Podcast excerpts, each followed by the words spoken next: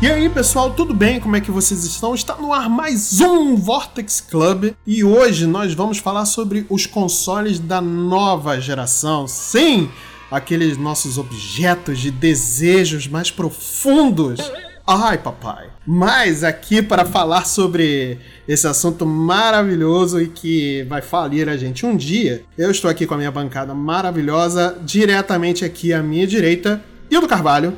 Fala galera, eu sou o Hildo e saudades quando eu tinha condições de comprar a nova geração, mas que foi conhecido também como 29 de fevereiro. Muito bom. E diretamente aqui à minha esquerda, Marcel. Fala galera, tudo bem? Aqui é o Marcel e, cara, eu lembro quando eu era criança e geralmente eu comprava a geração atual quando ela tava saindo de linha, então provavelmente é o que vai acontecer nessa também, do jeito que o dólar tá. É verdade, tem que dar uma segurada aí.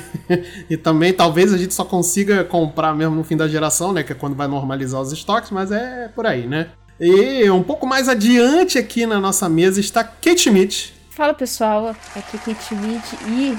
assim, comprar a nova geração ou não comprar a nova geração, eu já não sei. Eu só sei que se comida já tá difícil, imagina videogames. Eita. É verdade. Só ouço verdade. Nossa, eu fiquei triste agora. Eu fiquei triste, desculpa, gente. Não, pior, né? Teve gente que achou que ia comprar a arma depois de 2017, mas, né? Acabou levando o ovo no mercado, mas tudo bem. Tem aquela arminha lá do Super Nintendo pra galera tá conseguindo comprar ultimamente, né? É, pois é, tá vendo só? E logo à frente aqui da minha querida Kate está o meu queridíssimo Mandrake, o papai do ano. Olá, eu sou o Mandrake e comprar a nova geração pode ser uma alternativa para economizar, já que todo mundo falou de dinheiro aí. É verdade. Dependendo aí do que você for escolher, você pode economizar mesmo. Piscadinha. Eu gostaria de parafrasear o Júlio aqui e falar que se você não comprar nada, o desconto é maior. Se comprar hoje, eu consigo um bom desconto. Se eu não comprar nada, o desconto é bem maior. Vem. Não, espera aí, Julius.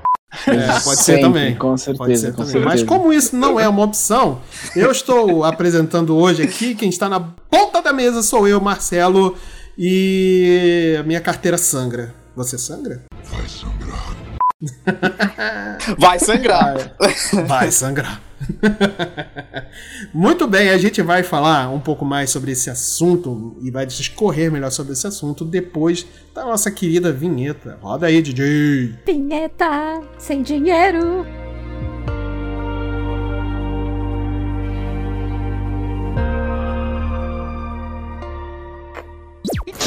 Mario!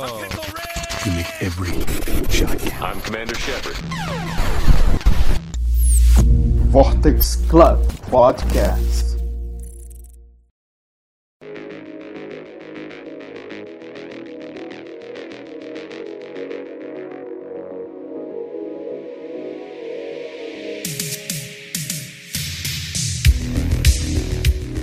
Muito bem, pessoal. Antes da gente começar o cast de fato, eu quero lembrar a vocês que nós temos aqui as nossas redes sociais também do Vortex. E para falar sobre essas nossas redes sociais lindas e maravilhosas, eu quero convidar o meu querido Mandrake, porque ele manda bem demais nos tic-teco que a gente gravou aí recentemente. Cara, Mandrake, quais são as nossas redes sociais, por favor?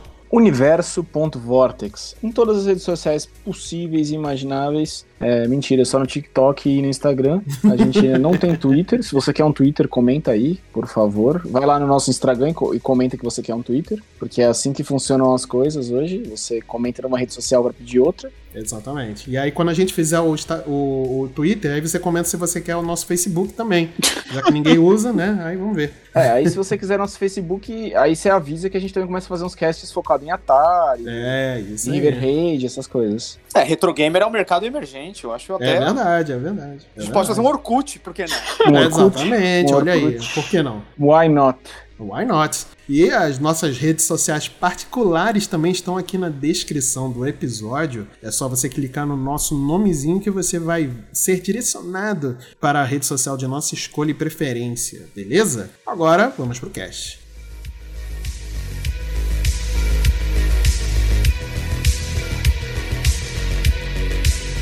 Pessoal, nova geração de consoles. Eu sei que aqui na nossa bancada 2 pessoas já têm a nova geração, né? Igual o Jonathan. E toca aí, DJ, a música do Jonathan, nova geração. Não.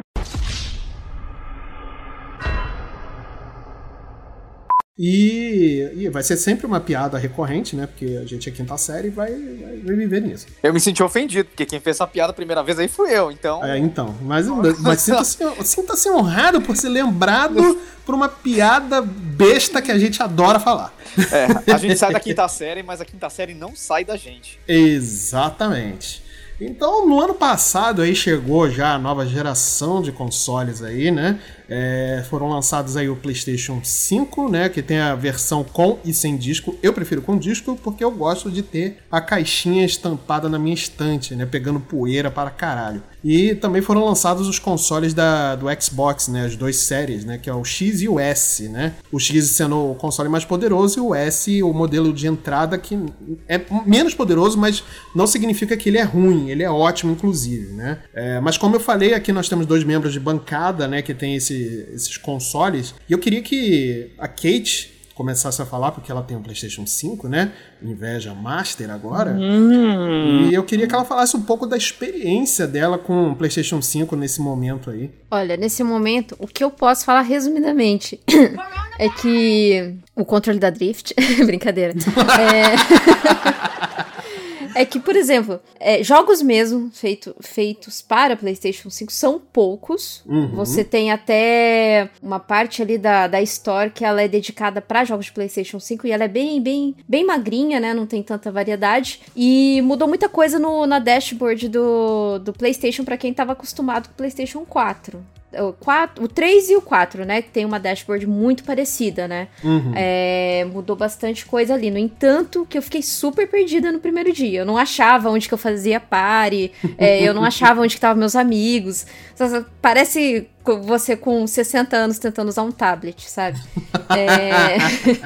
Você fica perdidaço, assim. Então, eu fiquei impressionada com o controle do videogame, o DualSense, ele realmente me impressionou por conta do gatilho adaptável e tudo mais. Só que eu já tinha um pé atrás com esse tipo de controle, com esse tipo de tecnologia, porque eu pensei, né? Fizeram uma vez uma teardown do controle e eu pensei, isso daí vai dar um problema... tão logo, e dito e feito. Uhum. Eu tenho amigos que deu problema no gatilho, no R2, que quebrou a mola. Gente. E no meu caso, foi o Drift que deu em 1 mês e meio de usabilidade do controle, né? Que foi na manete da esquerda. Tá vendo assim, que até nisso a Nintendo é melhor? Que é só 3 anos depois que começa a dar drift no seu Joy-Con, cara. Então, exato. Você tem 3 anos de uso, assim, pleno do Switch, sem dar pau. Ah! Alto lá.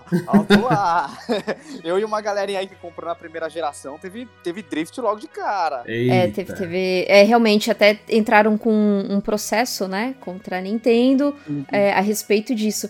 Mas, inclusive, nesse teardown que foi feito no controle... Teardown, para o ouvinte que não sabe, é desmontar toda uma peça, um acessório ou um console para mostrar como que é... É tipo uma engenharia reversa, né? Para mostrar como que é feito, né? Como que funciona. E foi constatado que o direcional, né, ali do controle, ele tem uma usabilidade de 420 horas. What the fuck?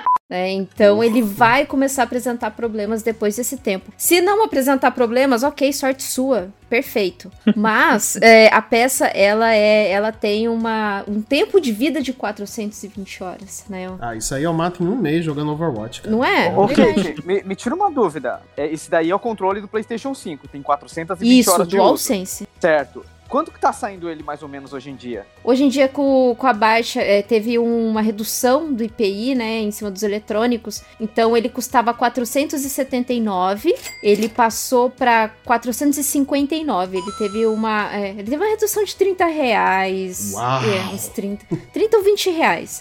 Porque também... dá pra comprar um lanche no McDonald's, talvez. Talvez, né? Bem talvez mesmo. E tem os controles de cores diferentes, né? Que foram lançados aí, o vermelho e o preto. E a esperança do usuário era que esses controles, quando saíssem, viessem reformulados, revisados e sem dar esse tipo de problema. Sim. Gente, deu problema do mesmo jeito. Não acredito, cara. Tem relatos no Twitter, inclusive... o Carneiro, né, que é um streamer aí de Xbox, de PlayStation, ele postou lá que em 2 dias ele teve drift no controle vermelho. Nossa, ele pediu que vacilo, cara. Ele primeiro teve drift no controle que veio com o videogame, aí ele acionou, né, a Amazon, porque ele ainda estava no tempo de garantia da loja que vendeu. Sim, então a Amazon mandou um controle pra ele solicitou o vermelho, 2 dias, deu problema. Nossa, aí ele solicitou um terceiro controle, que aí ele pediu o preto, e a gente tá acompanhando quanto tempo que vai durar isso.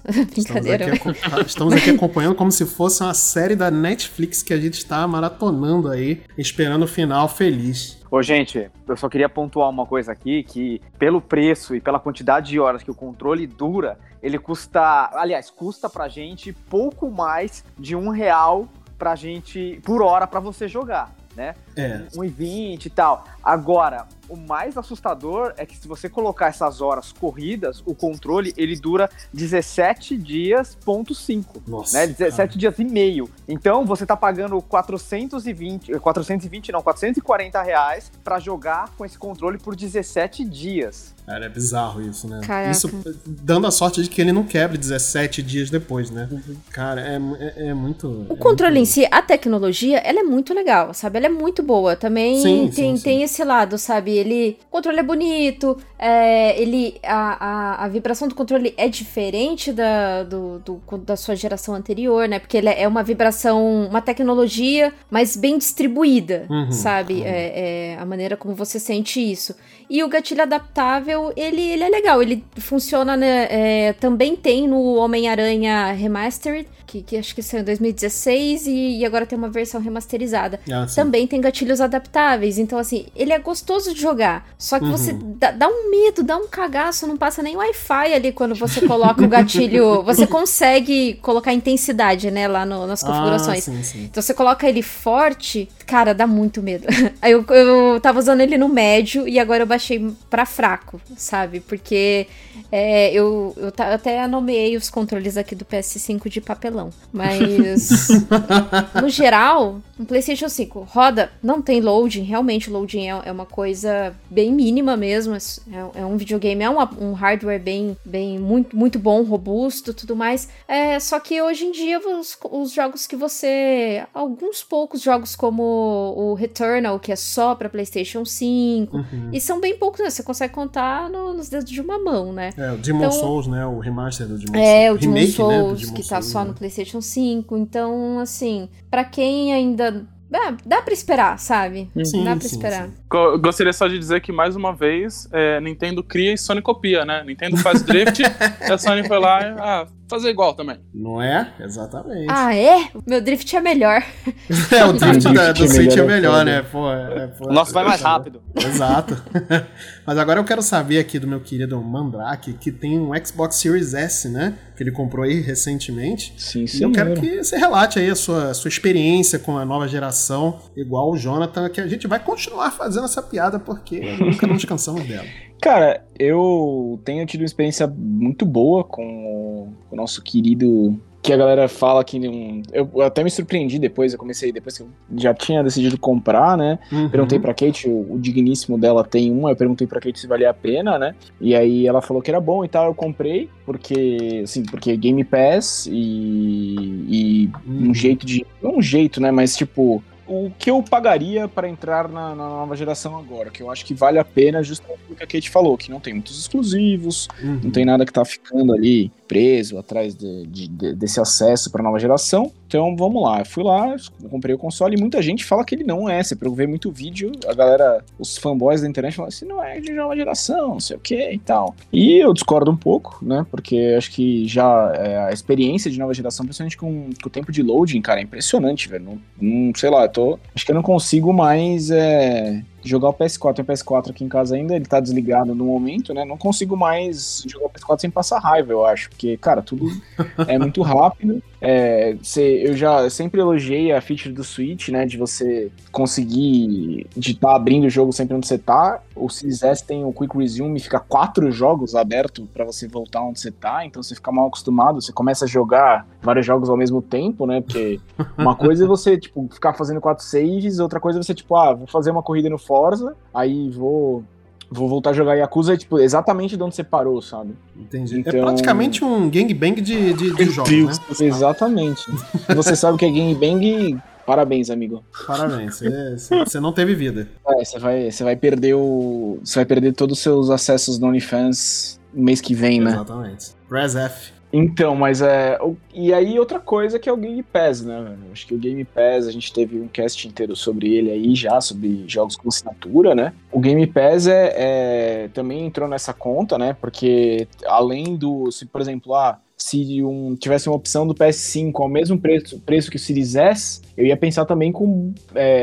tudo bem que eu tenho bastante coisa na PSN, né? E tem bastante compatibilidade do PS4, né? Mas eu ia pensar muito com que eu ia morrer com o jogo, né? E agora, cara, acho que praticamente todos os jogos que eu tive interesse, assim, que eu comprei o console que Yakuza Like a Dragon, Gears 5, tudo bem que tinha no One, eu também estava interessado em jogar, Forza, todos os jogos vieram praticamente na memória, né? Uhum. Porque eu paguei o Game Pass e eu tô jogando todos eles, tem uma biblioteca enorme, tipo assim, eu sempre... quem joga aí, ainda mais sendo parceiro de bancada com a Kate, você sempre vai caçar um joguinho, uma pepita de ouro, né? E o Game Pass é cheio de pepitas de ouro, você economiza com... Cara, eu tenho economizado com o jogo, assim, eu vou dizer que depois que eu comprei, eu sinto que o meu mês tá fechando mais no verde, porque eu não gasto R$100 ali com um indizinho, R$40 ali com um indizinho, então, assim, por isso que eu disse que pode ser uma opção de economizar, né, tipo, você saindo da Sony pra Microsoft, você vai notar essa diferença, tem essa rage, você vê no Twitter e tal, mas pro brasileiro médio, você... não vai se importar, e eu garanto pra você que você tem, acho que, sei lá, 99% dos jogos Game Pass são jogos com qualidade, e você vai encontrar coisas pra jogar em todas as ocasiões, né? Sim, sim, então, verdade. Assim, são essas duas coisas, o controle do Series S não tem drift, pelo que eu sei. Olha aí, já é uma vantagem aí, hein? Eu não tive nenhum problema com drift, nada, tudo certinho. Eu acho um controle confortável, bem grande, né? Um controle enorme, é uma jamanta. Os consoles da Microsoft sempre tiveram controles muito bons, né? Até o primeiro, que era um volante de Cyberpunk, sei lá, meio estranho pra caramba, ele era uma jamanta, né? Ainda era confortável, né? Então a gente sempre teve essa vantagem ainda. Eu acho que só foi lapidando conforme os anos foram passando, né? Perderam a oportunidade de chamar de Mandrake, né? É verdade, olha aí. Ia ser uma boa oportunidade perdida aí. É isso que eu acho que eu tenho pra falar no geral, né? Acho que, o que eu digo quando você pode economizar isso de você... ir pro Game Pass, né, e ter todas essas opções, e, cara, eu acho que pra mim valeu a pena, pra mim valeu a pena, porque, assim, tem umas diferenças, assim, por exemplo, ele tem o sistema operacional dele, é muito bom, ele é muito robusto, né, e aí não sei se é impressão minha, mas acho que até a qualidade, como a minha TV Smart, ela é meio antiga, o processador dela não é tão bom, né? E aí agora a gente tem visto até a gente tem usado ele muito como um Fire Stick, porque parece que a resolução parece um pouco mais forçadinha, um pouco melhor do que quando a gente vê na TV direto, né? Mesmo usando a mesma internet e tudo, acho que pelo processamento do console, tudo roda mais liso e tal.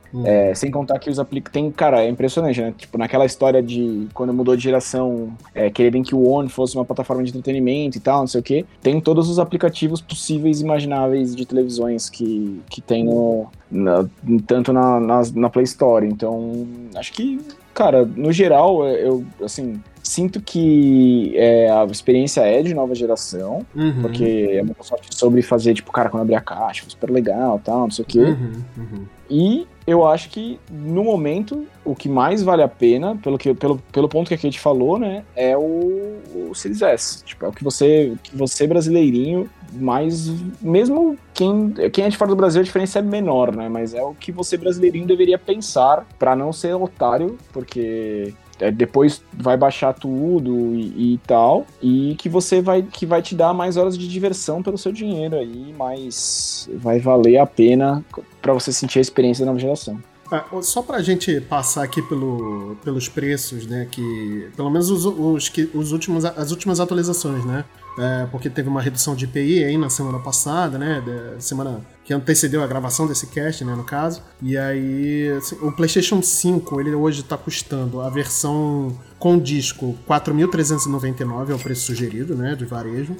E a versão digital, all digital, né, é R$3.899. O Xbox Series X, ele está custando hoje, também teve uma redução, né, de preço, R$4.349. E o Series S, ele tá 2.649. Então, realmente, o Series S, ele tá um preço bem convidativo, né? Apesar de ser alto o preço, mas ainda é um preço convidativo. Mas eu queria entrar num aspecto aqui com vocês. Agora é uma discussão geral, né?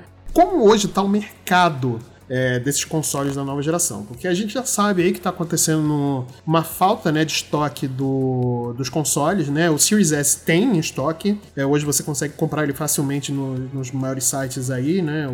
Ou mesmo nas lojas, né? Mas ele está acessível aí para você comprar, ele tem estoque, mas o Series X e o PlayStation 5, as duas versões, não, eles estão em falta, né? E eu queria discutir um pouco com vocês aí sobre essa questão do mercado e desse shortage aí de consoles, como isso está afetando em relação às vendas, né, dessa nova geração. Eu acho que um dos principais impactos que tem da gente não ter esses consoles assim, sendo tão fácil de ser encontrado, é que o mercado cinza deita e rola, né? E aí a gente já tem dois consoles com preços muito caros, tanto o Series X quanto o PlayStation 5, e aí você encontra eles no mercado cinza, pessoas pedindo a R$10 mil por um videogame ou coisa do tipo, né? Então, tipo, eu acredito que a uma primeira vista, esse é o impacto que a gente mais sente. O que é muito curioso, porque eu fico pensando até onde isso vai da vontade da própria empresa que não tem esse console tão fácil acesso, assim, sabe? Uhum. Como que a Microsoft consegue produzir o Series S com facilidade e o Series X com dificuldade, assim. A Sony, no caso, não tá conseguindo produzir nenhum, né? Tipo, nem no estrangeiro, nem aqui. A gente, é quase impossível você achar um PlayStation 5. A Kate, a gente sabe muito bem que ela conversou com um duende, né? E ele trouxe pra ela da Terra Encantada. Aí apareceu. Apareceu. Foi a única forma do qual ela conseguiu encontrar esse console. Ô, Kate, depois você passa o endereço do Beco Diagonal que você comprou. É verdade, é verdade. Porque é só assim pra gente encontrar. E eu fico pensando, tipo assim, qual será o impeditivo da Microsoft, no caso? A Sony a gente sabe que não tem peça, mas e a Microsoft? Será que ela sente real necessidade de querer que as pessoas comprem mais o S do que o X? Ou não, assim, é só realmente um problema de produção? Não sei. Nesta sexta, depois de Big Brother Brasil, no Globo Repórter.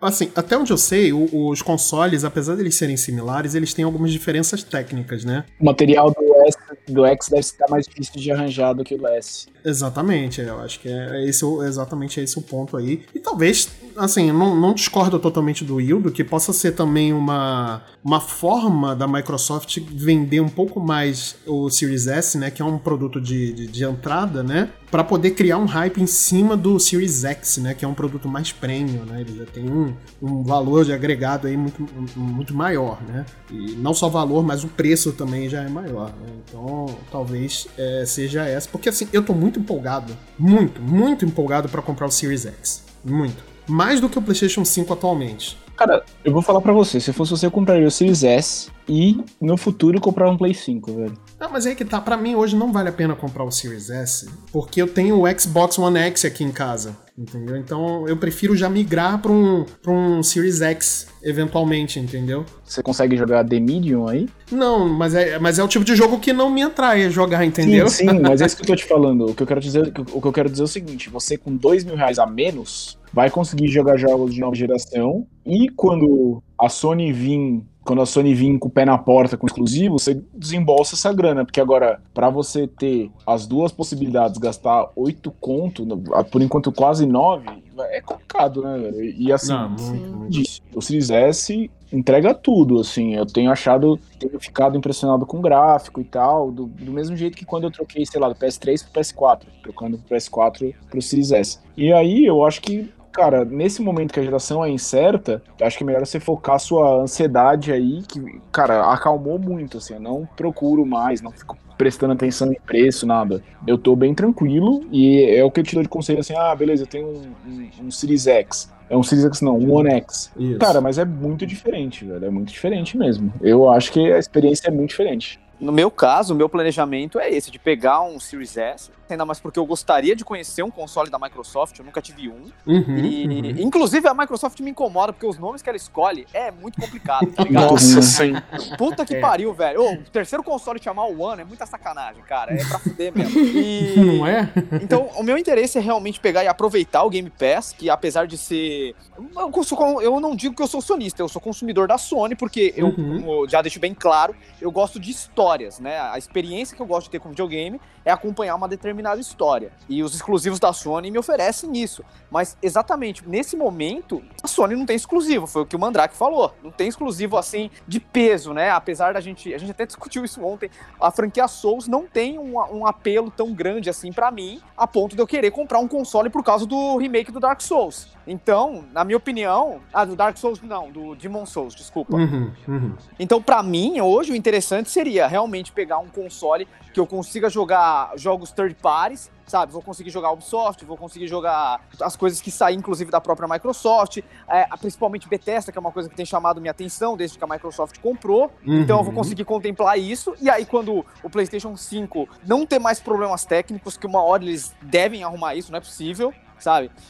Quando ele não ter um preço mais tão abusivo, eu acho que vai abaixar. Mas antes isso era uma certeza. Hoje em dia eu já não tenho mais essa certeza aí, cara. Do jeito que tá o andar da carruagem, eu não sei se realmente o preço vai abaixar no futuro, sabe? Mas eu acredito que pelo menos um modelo mais barato, um modelo com menos funções e que eventualmente dê menos problema, é capaz de sair. Foi o que aconteceu com o PlayStation 3, por exemplo, né?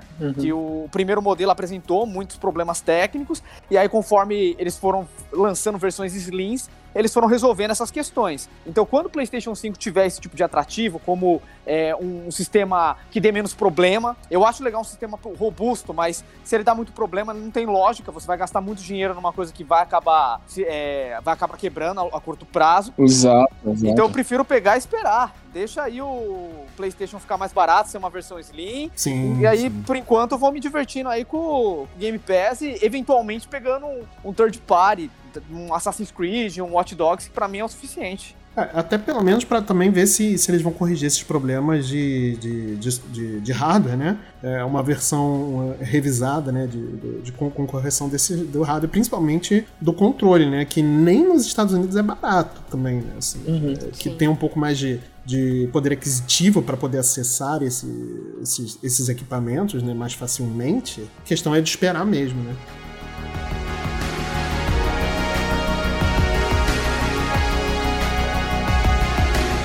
Kate, me tira uma dúvida, a função do controle do PlayStation 5 é totalmente opcional nos jogos exclusivos ou não? É opcional, você pode desligar. Então seria possível mais pra frente eles lançarem um controle mais acessível, mais barato, sem essas funções? Eu acho pouco provável. Depende da demanda do mercado também, né? Querendo ou não, é uma feature do console. Então, mas eu penso muito nisso, né? Não sei se vocês lembram, no começo do PlayStation 3, o controle, né? O DualShock 3, ele tinha aquela feature de você pegar e conseguir controlar certos eixos movendo o controle.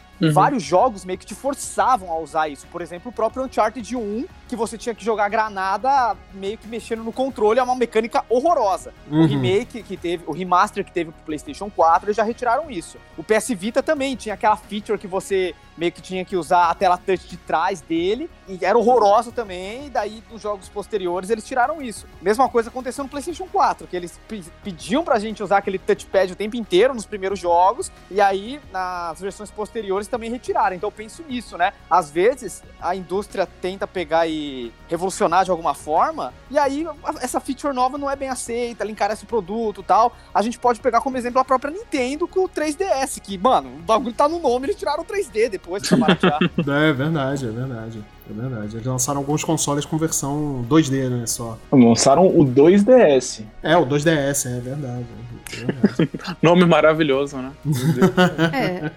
Porque você pode até mesmo desligar isso na própria configuração do PlayStation 5. E lembrando também que você pode jogar com seu controle de PlayStation 4 no PlayStation 5. Eu não sabia disso.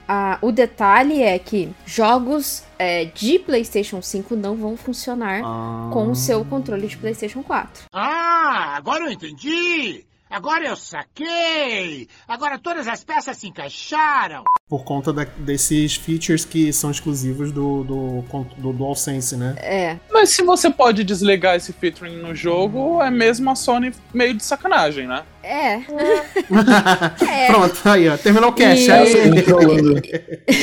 Engraçado que o controle, ele também tem, eu acho que do Xbox também tem, atualização. Ele tem atualização bem frequente. Tem, do Xbox tem. Você tem que ligar ali no cabo e atualizar ele. Atualizar o controle. Uhum. É isso. Comprar DLC de controle também. DLC de controle. Duvido, não. No final das contas, assim, a gente meio que pode dizer que em questão de hardware, né, os Xbox Series, né, eles estão um pouco mais... Digo que eles estão valendo mais a pena, né, a fazer esse investimento do que o PlayStation, né? Cara, é que o PlayStation tem uma coisa que a gente não sabe precificar ainda, não sabe avaliar direito, só quando saírem jogos específicos pra ele, que a estrutura dele é muito diferente de, por exemplo, quando você fala isso do Series S e do Series X, você tá comparando com o PC Gamer, por exemplo, assim, você tá pensando na estrutura e comparando com o PC Gamer. E, nesse quesito, sim, eles são mais robustos, mais fortes, mas o PS5 tem estruturas que são diferentes do normal, de como funciona um PC, ou de como funcionavam os consoles anteriores, que deixam essa área meio cinza da potência, né? Porque ele troca algumas coisas de potência por algumas outras coisas ali que a gente ainda não... Como a gente não teve nenhum...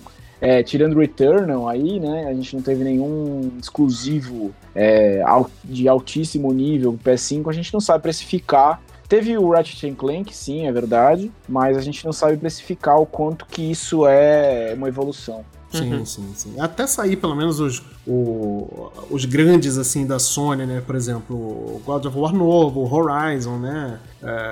Quando virem esses jogos aí que vão explorar, possivelmente vão explorar todas essas features aí do PlayStation 5, né? Até lá a gente não tem como saber, né? Porque, assim, o Ratchet and Clank, apesar de ser uma franquia muito grande, né? Ela não é uma das maiores, assim, da Sony, né? Que o pessoal compra querendo... Que vende console, né? É, exato, que é o console sale, né? Então, realmente, não é. Ele é um ótimo jogo, obviamente, mas ele não vende console, né? Mas aí é onde eu acho que entra o maior problema, assim. A gente falou bastante de hardware, mas a grande verdade é que nem um software a gente não... Essa geração tá muito estranha, assim. Pelo menos pra mim, ela tá muito estranha. É verdade.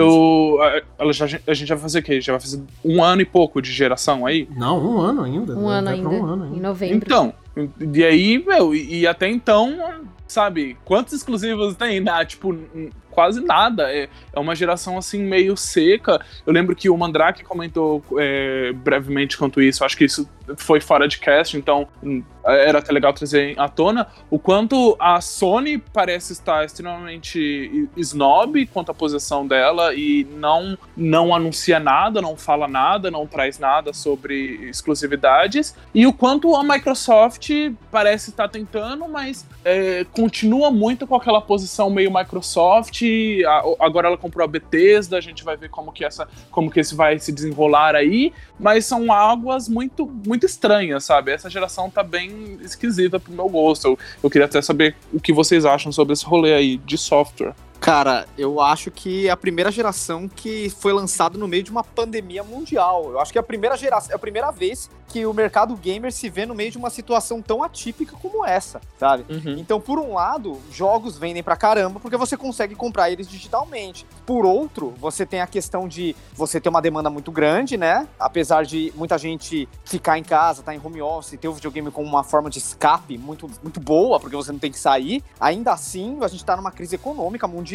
E em virtude a isso a gente tem pouca matéria-prima, então você não consegue encontrar os consoles. Então eu acho, na minha opinião, que muita empresa tá segurando jogos que a gente poderia ter vários prontos aí, mas muitas estão adiando o desenvolvimento, o lançamento, justamente para não perder a janela de lançamento, assim, inicial, porque pensa, todos os consoles estão com uma base instalada muito baixa, sabe? Então você lançaria um AAA agora? Não, esse é realmente um bom ponto, cara. Eu concordo com você, esse modelo da pandemia, eu não tinha pensado nisso. Mas eu acho que também tem o fato de que as gerações elas vão cada vez mais durando mais, né? A geração do Play 2 pro Play 3 teve um tamanho, do Play 3 pro Play 4 teve um tamanho, e aí eu concordo com você isso dessa decisão, né, e aí juntando as duas coisas, faz essa tempestade perfeita aí, que junta isso que você estava falando, e faz nenhuma empresa querer arriscar lançar jogo para console agora, né, porque, primeiro, as pessoas não conseguem comprar, não tem peça para ter elas estarem amplamente disponíveis, né, e segundo, você vai perder, todo mundo sabe, sempre fala, agora principalmente nessa geração, a galera destacou muito que se ganha jogo com dinheiro com jogo, não com hardware, né, e aí você ganha dinheiro com jogo, você vai vender pro console que tem uma base ínfima instalada, né, você precisa fazer para as duas gerações, e aí nisso o pessoal atrasa para comprar, né. É. Tanto que você olhar bem para os lançamentos de PlayStation 4 e de Xbox One, a gente não teve, assim, uma míngua tão grande quanto a nova geração tá tendo. Ano passado lançou jogo pra caralho, cara. Tipo, a pandemia não foi problema nenhum, entende? É. Então eu acredito que tem muita empresa pegando e falando, não, vamos segurar pra lançar os exclusivos, porque a base instalada tá muito pequena. Mesmo que, tipo, todo mundo que tem o console compre o seu jogo, são poucas pessoas, entendeu? Uhum. Quem tem PlayStation 4 não vai comprar, porque no futuro pretende comprar um Play 5. Exatamente. Mas também será que não era o caso? Agora vou lançar aqui uma pergunta pra gente dar uma refletida sobre. Não era o caso das empresas pensarem em postergar o lançamento dos consoles? Porque eu digo isso porque quando os consoles foram lançados, anunciados que a data de lançamento, a gente já tava com a pandemia estourando, né? A gente não tava no início, já tava meio que na metade do ano passado, né? E aí já tinha alguns meses da pandemia, já se tinha noção de que a pandemia não ia passar tão rápido assim, né? E tudo mais. E não era questão das empresas segurarem um pouco, terem previsto talvez ter previsto o shortage de peças para fazer a produção. Aí, tem um detalhe agora que eu lembrei importante. Essa geração é a geração que tá vendendo mais rápida de todas, né? O PS5 é mais vendido a esse ponto da história dele do que o PS4 era, né? Então eu acho que atrasar não ia dar, Marcelo, até porque o que acontece? Pra você fazer, tipo, a gente vai lançar o videogame. A produção dele começou muito antes da pandemia aparecer, né? Então você ia ficar com toda essa produção sem vender, né? E aí você precisa pôr isso pra fora da fábrica de algum jeito. Tipo, atrasar, eu acho que nunca foi uma opção, não tem como, sabe? Se você parar pra pensar, acaba você tendo que pagar estoque, você tem que pagar as peças que você comprou, tal. Então, realmente, se os produtos já estavam prontos, eles tinham que escoar de alguma forma. Sim, e é muito nome envolvido também, né? Tipo, você tem que passar isso pra todo mundo que tá envolvido, porque quando a gente tá falando da Sony, a gente tá falando, tipo, sei lá, de um puta conglomerado, com milhões de investidores, e você passar que você vai atrasar um lançamento de um console, meu Deus do céu, isso seria, tipo, sei lá, caótico de ser feito, e principalmente de você segurar isso na questão de investimento, né? Você imagina, a Sony anuncia que vai atrasar o novo PlayStation, imediatamente as ações dela dá uma balanceada, exato, sabe? Tipo, é complicado. A produção dos consoles, ela começou em junho de 2020. Então eles já tinham ideia da pandemia, porém cai no que o Marcel falou, o estoque. Você pagar pra estocar é caro. É tão caro que a Amazon vende container de estoque dela, porque ela de produtos que ela não consegue vender. Por quê? Porque sai mais caro ela estocar do que ela vender a preço de custo ou vender no leilão os containers, né? Porque às vezes eles botam fogo nas coisas pra não pagar estoque. Okay. Capitalismo é uma maravilha, né? É isso. Tacar fogo nessa desgraça é só pra dinheiro. É isso. Eles ensinaram. Pra gente que gosta de videogame, a história da fita do ET é justamente isso. Era muito caro pra manter o bagulho estocado, por isso que eles enterraram.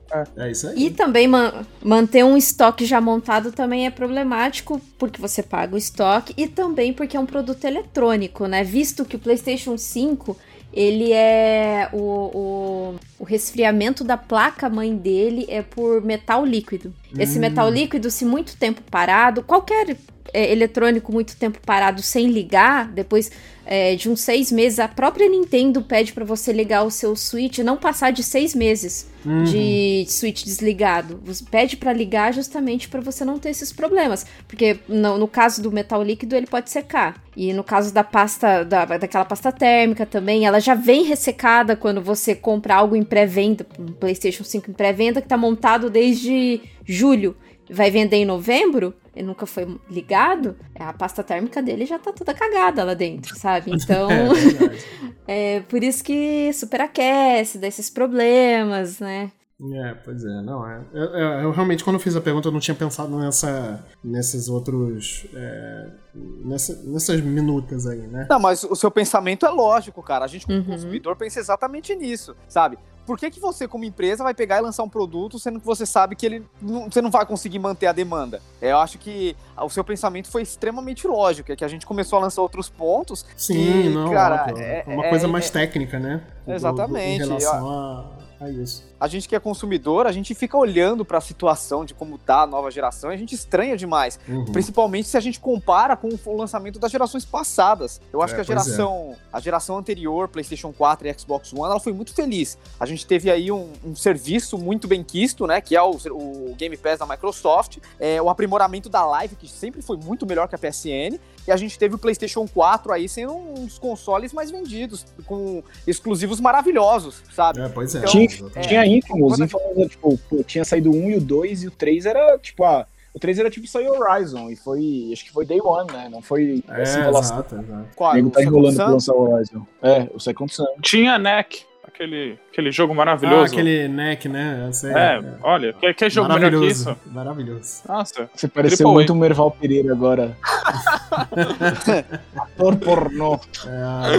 Mas eu quero entrar aqui em outro ponto também, gente, que é a questão do Xbox Series S. Vocês acham que ele será o queridinho do nosso povo brasileiro aqui, o nosso povo sofrido Brasil, principalmente por conta de um anúncio que teve na tarde de hoje, durante a apresentação da Microsoft Xbox na Gamescom, que confirmou o lançamento do xCloud, né, para os consoles entre dezembro e fevereiro desse ano, né? Entre dezembro desse ano e fevereiro de 2022, obviamente, né? E vocês acham que isso pode alavancar ainda mais a venda de Xbox Series S para nós aqui brasileiros? Aí eu vou pedir para você costurar aí para mim por que o xCloud e o Series S ser o queridinho dos brasileiros se junta, se une. Então, vamos lá. Porque o xCloud, ele vai permitir, principalmente, você poder jogar esses jogos, né, que sem precisar instalar no seu console, né, ele vai ser um hub para você jogar na nuvem, né, esses jogos, e no seu celular também, né, e aí, principalmente, você vai juntar um monte de serviço que você já tem vantagem pelo Game Pass, né, junto com o xCloud num console só, né, então isso já é uma grande vantagem também. Além de poder jogar no seu celular, né, no tablet, enfim. Né?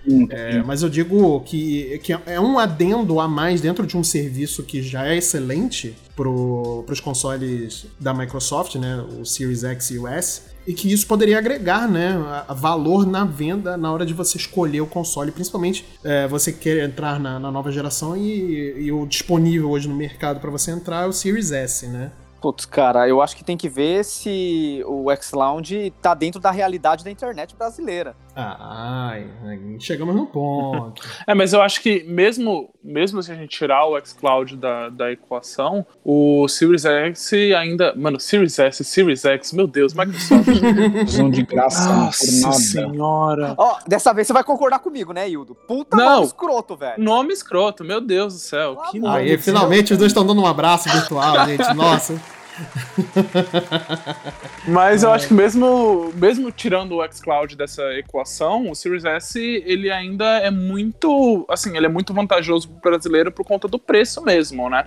E a gente sabe, a gente teve ali uma geração de Xbox 360 que você agradar o público brasileiro e você cativar ele pelo bolso, vale a pena. É um público que ele é mais fiel ao seu bolso e às suas dificuldades e ao seu dinheiro do que a marca. Por mais que o brasileiro goste muito de PlayStation, durante o período aí de 360, ele foi, assim, a farra no Brasil. Que era o dono dos mares, era Jack Sparrow 360, né?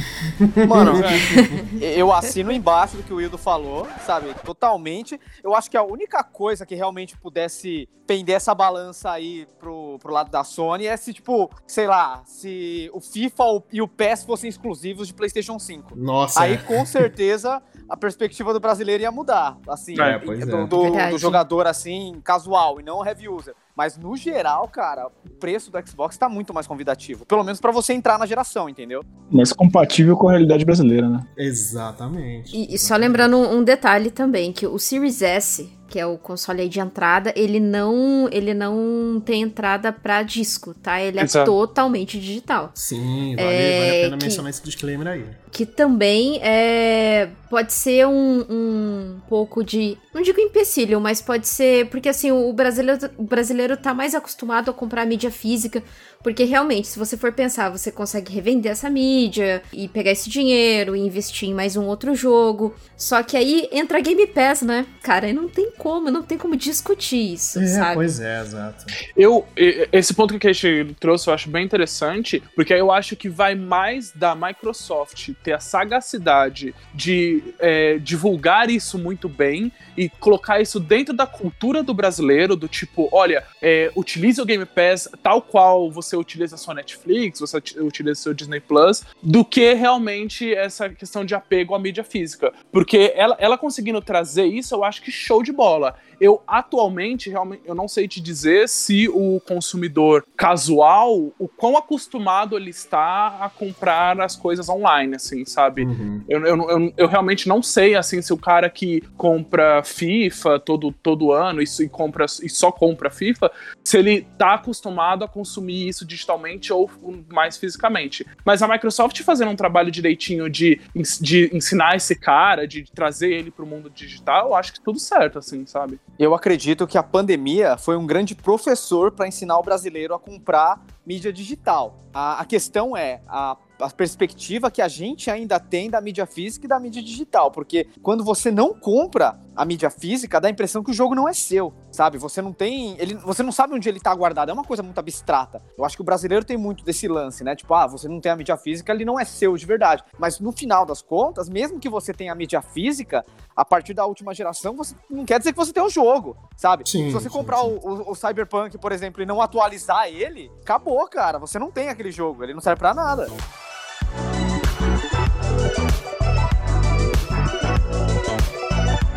Então, aproveitando o gancho do que você está falando, Marcel, sobre a mídia física, eu queria saber de vocês. Vocês acham que tanto o Series S quanto o PlayStation 5 All Digital, pelos preços serem mais convidativos e não terem a questão da mídia física, vocês acham que isso pode ajudar no fim da mídia física? Não agora, obviamente, nem tão recente, mas daqui a algum tempo, médio a longo prazo. Eu acho que é algo, assim, tão natural quanto a luz do dia, já dizia o poeta. Sabe? Hildo é um poeta apaixonado, né? O cara tá muito... O Hildo é um marginal alado, cara. É um marginal alado, é verdade. É verdade. Chega, a gente vai vendo... Porque o que eu costumo fazer é sempre olhar pelos paralelos do entretenimento e ver o que tá acontecendo em outras mídias e como tá acontecendo e o que deve acontecer no videogame. A gente já viu que música se tornou majoritariamente digital hoje em dia, filmes digital, séries digital. Então, assim, você imaginar um futuro muito mais digital pro mundo dos jogos, pra mim é natural, assim, é simples. A gente vai ver, assim, as pessoas desapegando da mídia física e cada vez mais consumindo seus produtos digitais, e é isso aí. Ajuda o fato da mídia física estar cada vez mais cara também? Muito, enquanto a mídia digital está, não digo mais barata, mas ela está mais acessível. Depende da promoção. Dependendo da promoção. E também... assim, existem sites hoje, assim, eu não vou fazer propaganda de site porque ninguém tá patrocinando a gente, né? Mas existem sites que você consegue patrocinar nós, falando nisso aí, né? Sites aí que ficam, que tem nomes de coisas que ficam no céu, né? Essas coisas assim. Mas assim, existem sites hoje que você consegue comprar os jogos de mídia digital de forma parcelada, mesmo que com juros, mas eu acho que isso é uma coisa nova. E você consegue comprar cartões cartões de presente, né, com valor determinado, podendo parcelar também em determinados sites ou lojas de varejo aí, né?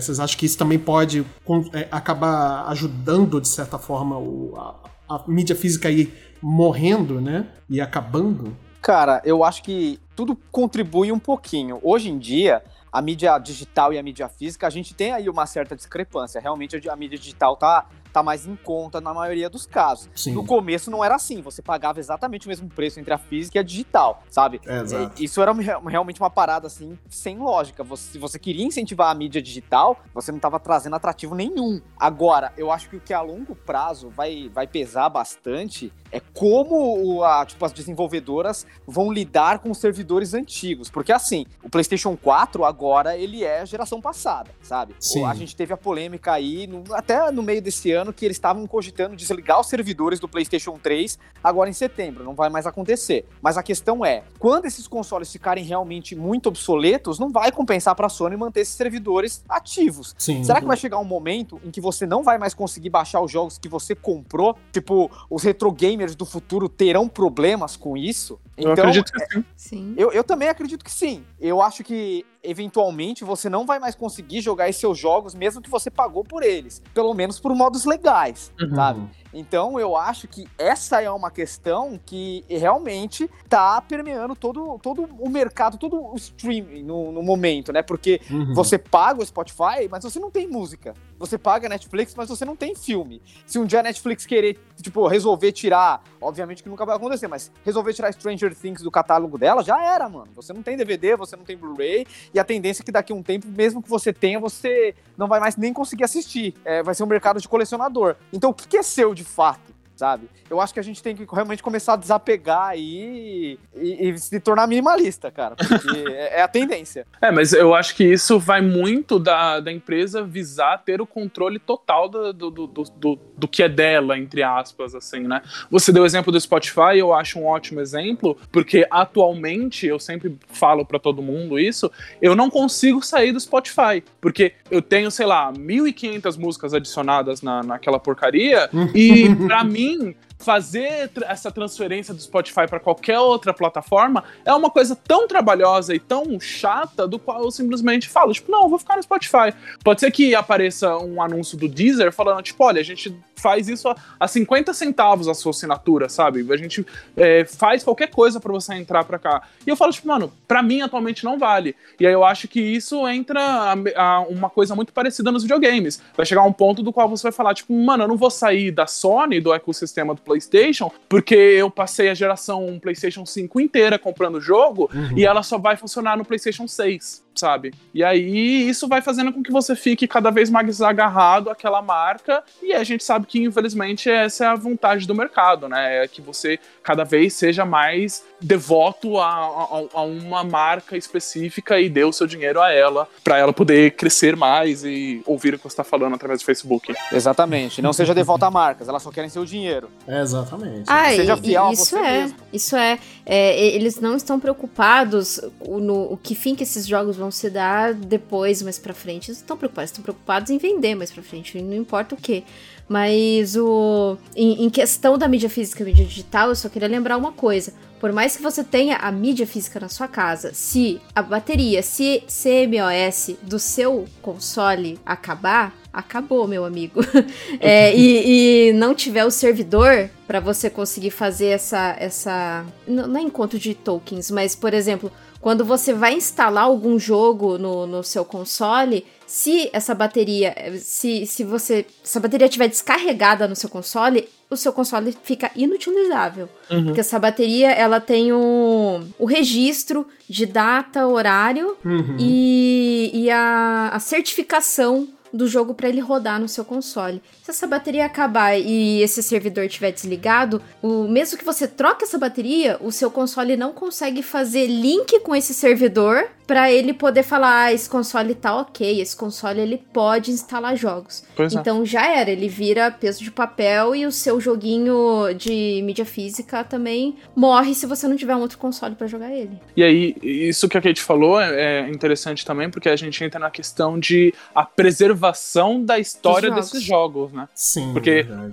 atualmente a gente tem órgãos no cinema ou na música que cuidam justamente disso. Eles preservam aquela música ou aquele filme ou aquela série através de formas assim, legais, digamos assim. Eles vão lá, eles capturam, eles estabelecem alguma forma de guardar a memória daquilo de uma forma histórica, realmente.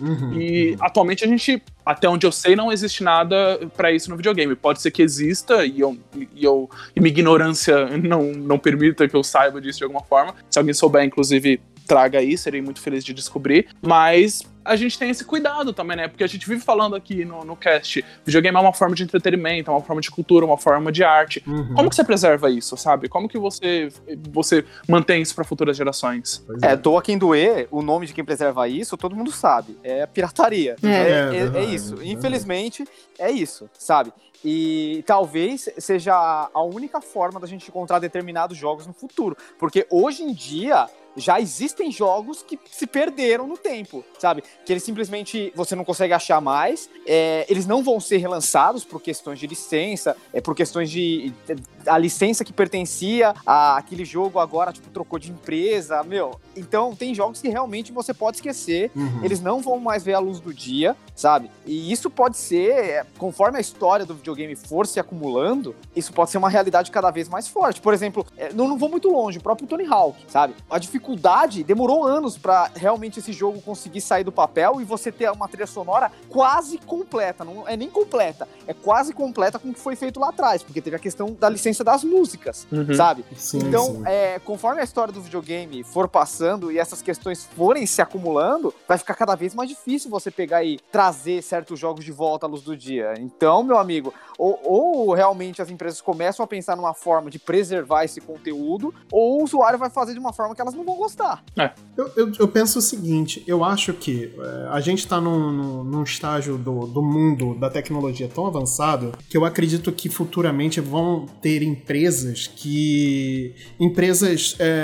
servidores que vão guardar esses jogos para essas grandes empresas, por exemplo, Sony, Microsoft, Nintendo, né, e tudo mais, até Steam também, e aonde eles vão armazenar essa grande biblioteca de jogos, né, porque o futuro vai ser praticamente todo digital, né, como a gente falou aí, exemplos, por exemplo, Spotify, né, tem Netflix, enfim, os streams de filmes e tudo mais, que tem um acervo grande de filmes e música, né? Eu acredito que vão existir empresas que vão prestar esse serviço para as grandes empresas, né, Sony, né, que fazem os jogos, né, para poderem armazenar e não se perder esse conteúdo, né, futuramente, né, para que você também consiga acessá-lo de forma fácil, né, enfim.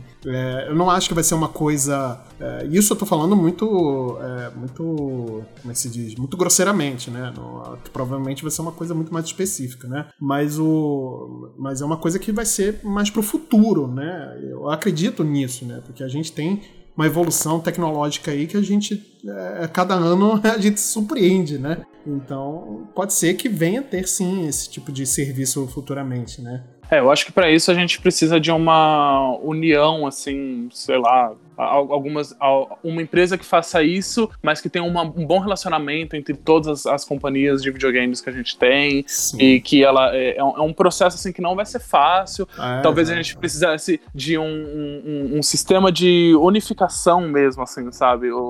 Para poder trabalhar em cima disso. Que é uma coisa que hoje em dia a gente não tem nos videogames e a gente sabe muito bem que a indústria de videogames tem muito medo da unificação de trabalhadores e de todo o rolê. Então, tem também aí uma parte de até onde a gente sabe se essas empresas querem ou não que isso seja feito no futuro. Uma coisa que é certa é que o futuro é digital, né? Sim. Exato. E eu acho mais fácil surgirem órgãos governamentais, tipo Ancine, por exemplo, que tá sendo muito negligenciado por esse governo de merda, mas eu acho que é mais possível que órgãos assim surjam em cada país pra, assim, o governo preservar a história gameística dele como um patrimônio cultural, sabe? Sim. Então, mas para isso a gente tem aí uma luta muito longa, porque até hoje tem certos lugares que quadrinhos não é reconhecido como arte. Uhum. E a gente tá falando de uma mídia que tem mais de 100 anos. Videogame, cara, acabou de chegar na fila do pão, mano. Então, a gente tem uma luta muito grande aí para convencer a galera que videogame é a arte e ainda convencer os governos que eles merecem um órgão específico para preservar essa cultura. Sim, verdade. E quando preservar, tomar cuidado pra não pegar fogo, né? Ah, é, tem isso. Porque tem coisa aí que tá sendo preservada, mas tá pegando fogo, bicho. Tá pegando fogo. É porque não é só questão de preservar, mas você investir, né, nessa, na preservação. E justamente, assim com... A gente vê exemplos de museu, né? O museu, ele é tão importante quanto, porque o museu mostra a história, né? A história do seu país, ou a história daquele local, daquela cultura, né? Então, se você não preserva a sua história, o que vai ser, né, daquela sociedade ali, daquela comunidade, né? Uhum. Que... Você não preserva, você não estuda, você não conhece, você tá fadado a repetir... os erros, né? Esses erros que você vai ficar preso nesse looping e a gente tá preso em 2021 e com e toda essa... Mas é basicamente isso. Joguinhos! Deixa Joguinhos! Mas assim, pra gente ir encerrando aqui, chegando na parte final do nosso cast hoje, nesse papo que tá maravilhoso, gente. Eu tô gostando muito, estou muito feliz, eu estou contente, serelepe pimpão. Vamos, eu quero conversar aqui com vocês, fazer um exercício aqui com vocês, é o seguinte. Ainda é válido ou compensa comprar jogos dessa... Comprar essa nova geração? E se você indicaria, ou qual compraria, ou se você esperaria... Né, eu quero fazer esse exercício aí com vocês. A Kate já tem o PlayStation 5, né, mas eu digo em relação aos consoles da Microsoft, né? Olha, eu acho que, assim, a gente vive numa situação que tá muito delicada e vai de pessoa pra pessoa, sabe? Uhum. Se você se sente confortável o suficiente para estar entrando na nova geração, sinta-se à vontade, sabe? Quem sou eu pra mandar e dizer o que é, o que não é. Uhum. Porém, eu acredito que hoje em dia, assim, atualmente agora, eu, meu CPF, Gabriel e o Debrando, acredito que a nova geração, ela é uma ilusão muito distante de algo do qual extremamente não temos certeza sobre isso e que dentro da realidade do brasileiro não faz sentido. Assim, eu não consigo ver ela se encaixando dentro da realidade do brasileiro. Eu acho que, do brasileiro médio, eu digo, eu acho que a gente aqui, a mesa aqui, ou o pessoal que geralmente consome muito videogame, talvez fale tipo, ah não, mas eu quero, porque eu quero saber das novidades, claro. Eu acho que a gente é um ponto meio fora da curva. Eu digo, a grande massa, o consumidor médio, assim, eu não consigo ver ele comprando a nova geração agora, e eu diria pra ele não comprar mesmo. Eu diria, compre seu PlayStation 4, se divirta com ele. Eu acho que a nova geração ainda não tem atrativo nenhum pra você, assim, sabe? Tô com o Hildo nessa. Se for comprar alguma coisa da nova geração porque você não consegue aguentar a ansiedade de jogar gráficos um pouco melhores do que você tem, eu recomendaria um Xbox Series S aí com o Game Pass pra pagar realmente o mínimo possível. É difícil até falar sobre pagar o mínimo possível em um console que, tipo, passa dos R$2.000, né? Assim, uma coisa assim meio contraditória, mas é bem melhor do que o PlayStation atualmente, que você paga quase 5 mil, obviamente baixou o preço recentemente, mas ainda assim você vai pagar quase R$5.000 pra você não ter nenhum jogo novo, sabe? Pra você ter o quê? Demon's Souls, e é isso aí, velho. Isso é campeão, porque Miles Morales e Resident tem pro Play 4. Eu falaria... Só o Returnal também, que é exclusivo da nova geração, mas assim, né? Também não é o jogo que vai fazer vender console, né? Eu diria, espera sair God of War pra pegar o Play 5 e por enquanto, aí se não aguentar, vai jogando o Xbox Series S, porque eu acho que é a melhor saída. Agora, por mim, falando por mim mesmo, eu não vou pegar pelos próximos anos, sabe? O PlayStation 5, pelo menos. O Xbox, eu realmente tô tentado a pegar ele não tá com preço tão elevado assim, tão absurdo em relação ao que tava o PlayStation 4 quando ele saiu. Mesmo ele não tendo muitos atrativos, ele tem a vantagem de ter o Game Pass, então eu pelo menos, que nunca tive um Xbox, tenho todos os exclusivos da Microsoft pra conhecer, então pra mim é interessante, mas... Eu não sei, eu concordo com o Hildo, vai de cada um, é muito relativo. Justíssimo, eu acho que o Marcel, ele finalizou falando uma coisa que é crucial, vai na verdade do que cabe no seu bolso, né, se você tem dinheiro, se você guardou esse dinheiro pra comprar a nova geração e chega e pergunta, o que eu compro? Aí, beleza, aí eu falo, olha, vai no Xbox, com certeza vai no Xbox, eu quero o Series, aí se você quer o X ou o S, vai muito da sua finalidade, se você quer, eu quero um console 4K, é o X, eu não ligo tanto pra isso, só 60 FPS já tá ótimo, é o S, sabe, porque ele tem uma limitação de hardware, né, aí, né, e também que o S, ele é totalmente all digital. Mas também considerando que você vai assinar Game Pass, meu amigo, você nem vai comprar mídia física no Xbox. Não vai comprar. Porque além de você assinar a Game Pass, os retro games do Xbox é infinitamente maior do que a Store da PSN. Sim, verdade. Então já ganha um pontaço positivo nisso, sabe? E os retrojogos do Xbox têm preços muito bons e acessíveis. Sim, então verdade. Vai muito do seu bolso. Eu, particularmente, não indicaria PlayStation 5.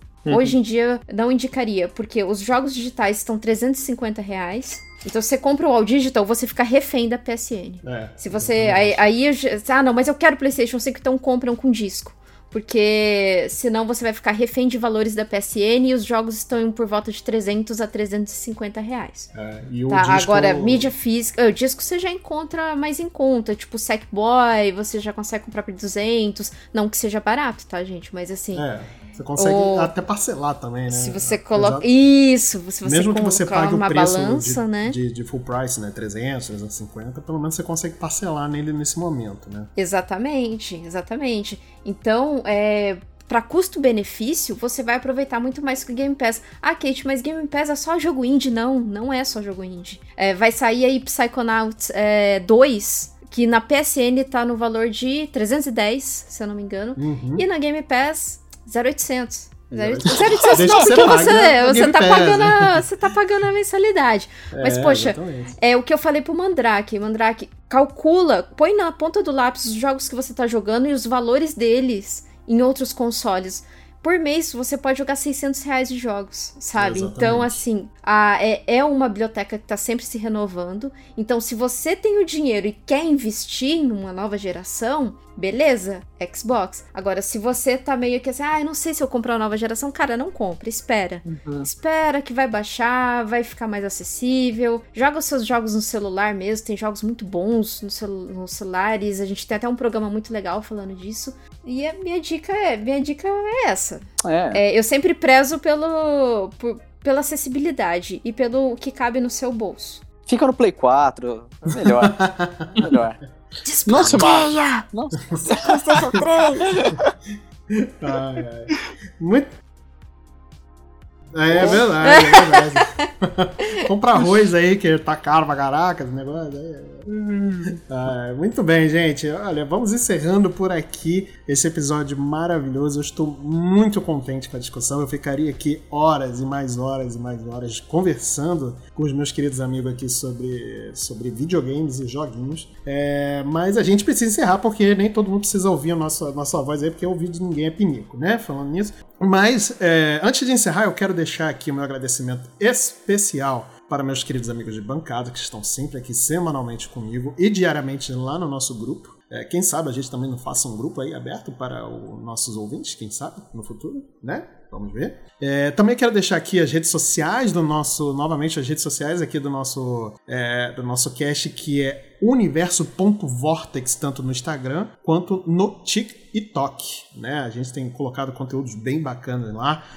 O Hildo tem mandado bem demais nesses conteúdos aí, né? Então tá lindo e maravilhoso. E também não se esqueçam que agora o Spotify tá com uma opção de notificação de episódios novos. Então é só clicar no sininho que tem lá no Spotify, no lado do seguir, tem um sininho, clica lá que você vai ser avisado toda vez que tiver um episódio novo do Universo Vortex no ar. O aplicativo Google Podcast também tem essa opção, é só ativar a notificação, né? Também tem essa opção lá, é só ativar que você também vai ser notificado toda vez que tiver um episódio novo do Universo Vortex no ar, beleza? Nós vamos ficando por aqui hoje. Usem máscaras, fiquem em casa se puderem, fora Bolsonaro, obviamente, e nos vemos até na semana que vem. Valeu! Falou! Vacina sim, viva o SUS! Viva o SUS! Viva o SUS!